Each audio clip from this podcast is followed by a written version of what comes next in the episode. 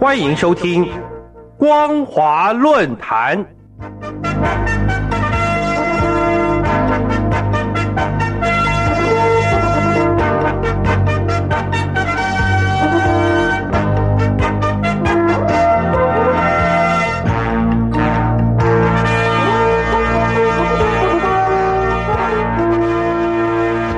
各位听众朋友，您好，欢迎收听今天的光华论坛，我是老谷。我们今天所要讨论的题目是：期待真心配合找出病根，防堵疫情蔓延。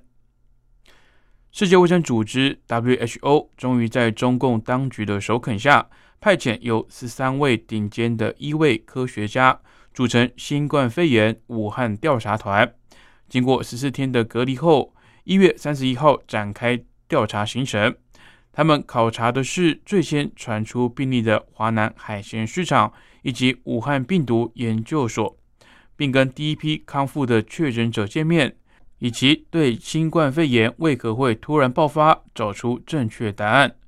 另外一方面，美国主要传染病专家兼首席医学顾问弗奇，也与大陆呼吸系统疾病专家，现在为中国工程院院士。也是大陆知名防疫专家钟南山，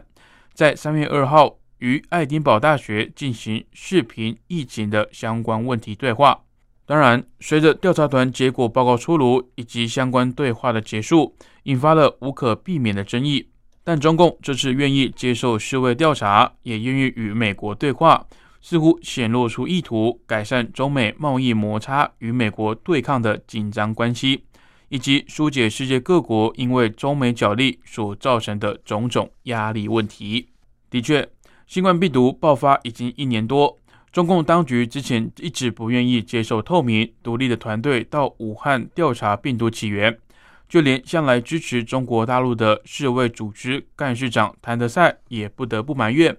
中国的态度跟当初讲好的不一样。由于在国际舆论的压力下，WHO 终于。获得组团批准进入大陆调查，但从世卫专家签证遭到百般的刁难，还是可以看得出中共的各种小动作。甚至在世卫发布调查报告时，谭德赛直接点出中国拒绝分享相关的原始数据，使调查结果不如预期。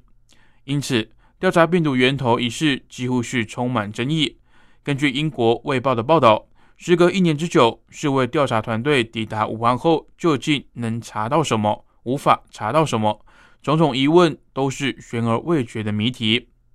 CNN 派驻大陆特报员更表示，现在已经是武汉严格封城一年之后了。从那个时候开始，已经被反复的消毒，所以大概所有病毒的轨迹都已经被清理掉了。很多人也质疑，他们能取得多少第一手的证据？这些病患显然是被政府特别挑过的，所以他们能跟专家谈论的程度又能有多自由？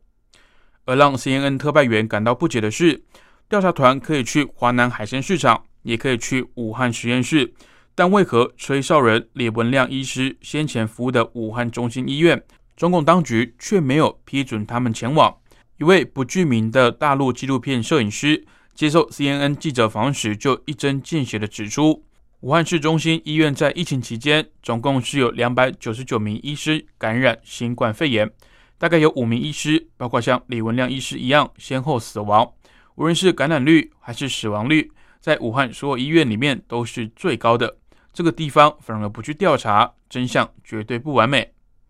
而尽管世卫调查团一再重申，调查团的任务是以科学为主轴，将不带成见，反复运算。并且不排除任何有助于产生证据以及缩小研究重点的假设，但或许是因为“调查”这个词汇对中共来说确实有些敏感。正如大陆外交部发言人赵立坚所宣称，这次世卫组织国际专家与中方相关领域专家就新冠病毒溯源问题进行的一次交流合作，是全球研究的一部分，并不是调查。所以，调查团的专家去到哪里？官员以及媒体自然就会跟到哪里。他们被分派搭乘不同量的修旅车，按照中共当局规划的行程照表操课。全部人像是旅行团一样团进团出。世卫病毒专家荷兰籍的吉伯曼斯好奇的拿出手机，不停的拍些在中国大陆的奇遇经验影像，作为永恒的回忆。换句话说，世卫调查团所能接触到的人事物，毫无疑问都是要经过中共的严格把关。而这些调查行程以及项目，既然都掌握在中共当局手中，当然就不期待他们能够超然中立的展开调查工作。而这正也是外界质疑的问题关键所在。根据美国约翰霍普金斯大学于大陆时间四月八号上午十点钟公布的最新数据，全球确诊人数达到一亿三千两百三十八万多人，超过两百八十七万人死亡。其中，美国民众感染已经突破三千万例的记录。至于中国的确实数据则不明，因为在中共严密封锁下的资讯数据很难确定是不是真实。因此，三月二号要在英国爱丁堡大学举行的新冠疫情对话，除了钟南山以及佛奇之外，世界级公共卫生领域专家也参与了此次对话，至重点在评估由武汉爆发、接续世界各地如滚雪球般的。新型冠状病毒对全球经济、社会正义、可持续性、创意产业以及东西方关系的长期影响，希望通过对话能促进全球理解以及合作，解决所面临的许多威胁，确实具有深远意义。总而言之，新冠肺炎是二十一世纪苍生最痛苦的灾难，与其悲伤无奈或是推卸指责，不如敞开胸怀，沟通合作。集思广益才是真正解决问题的王道。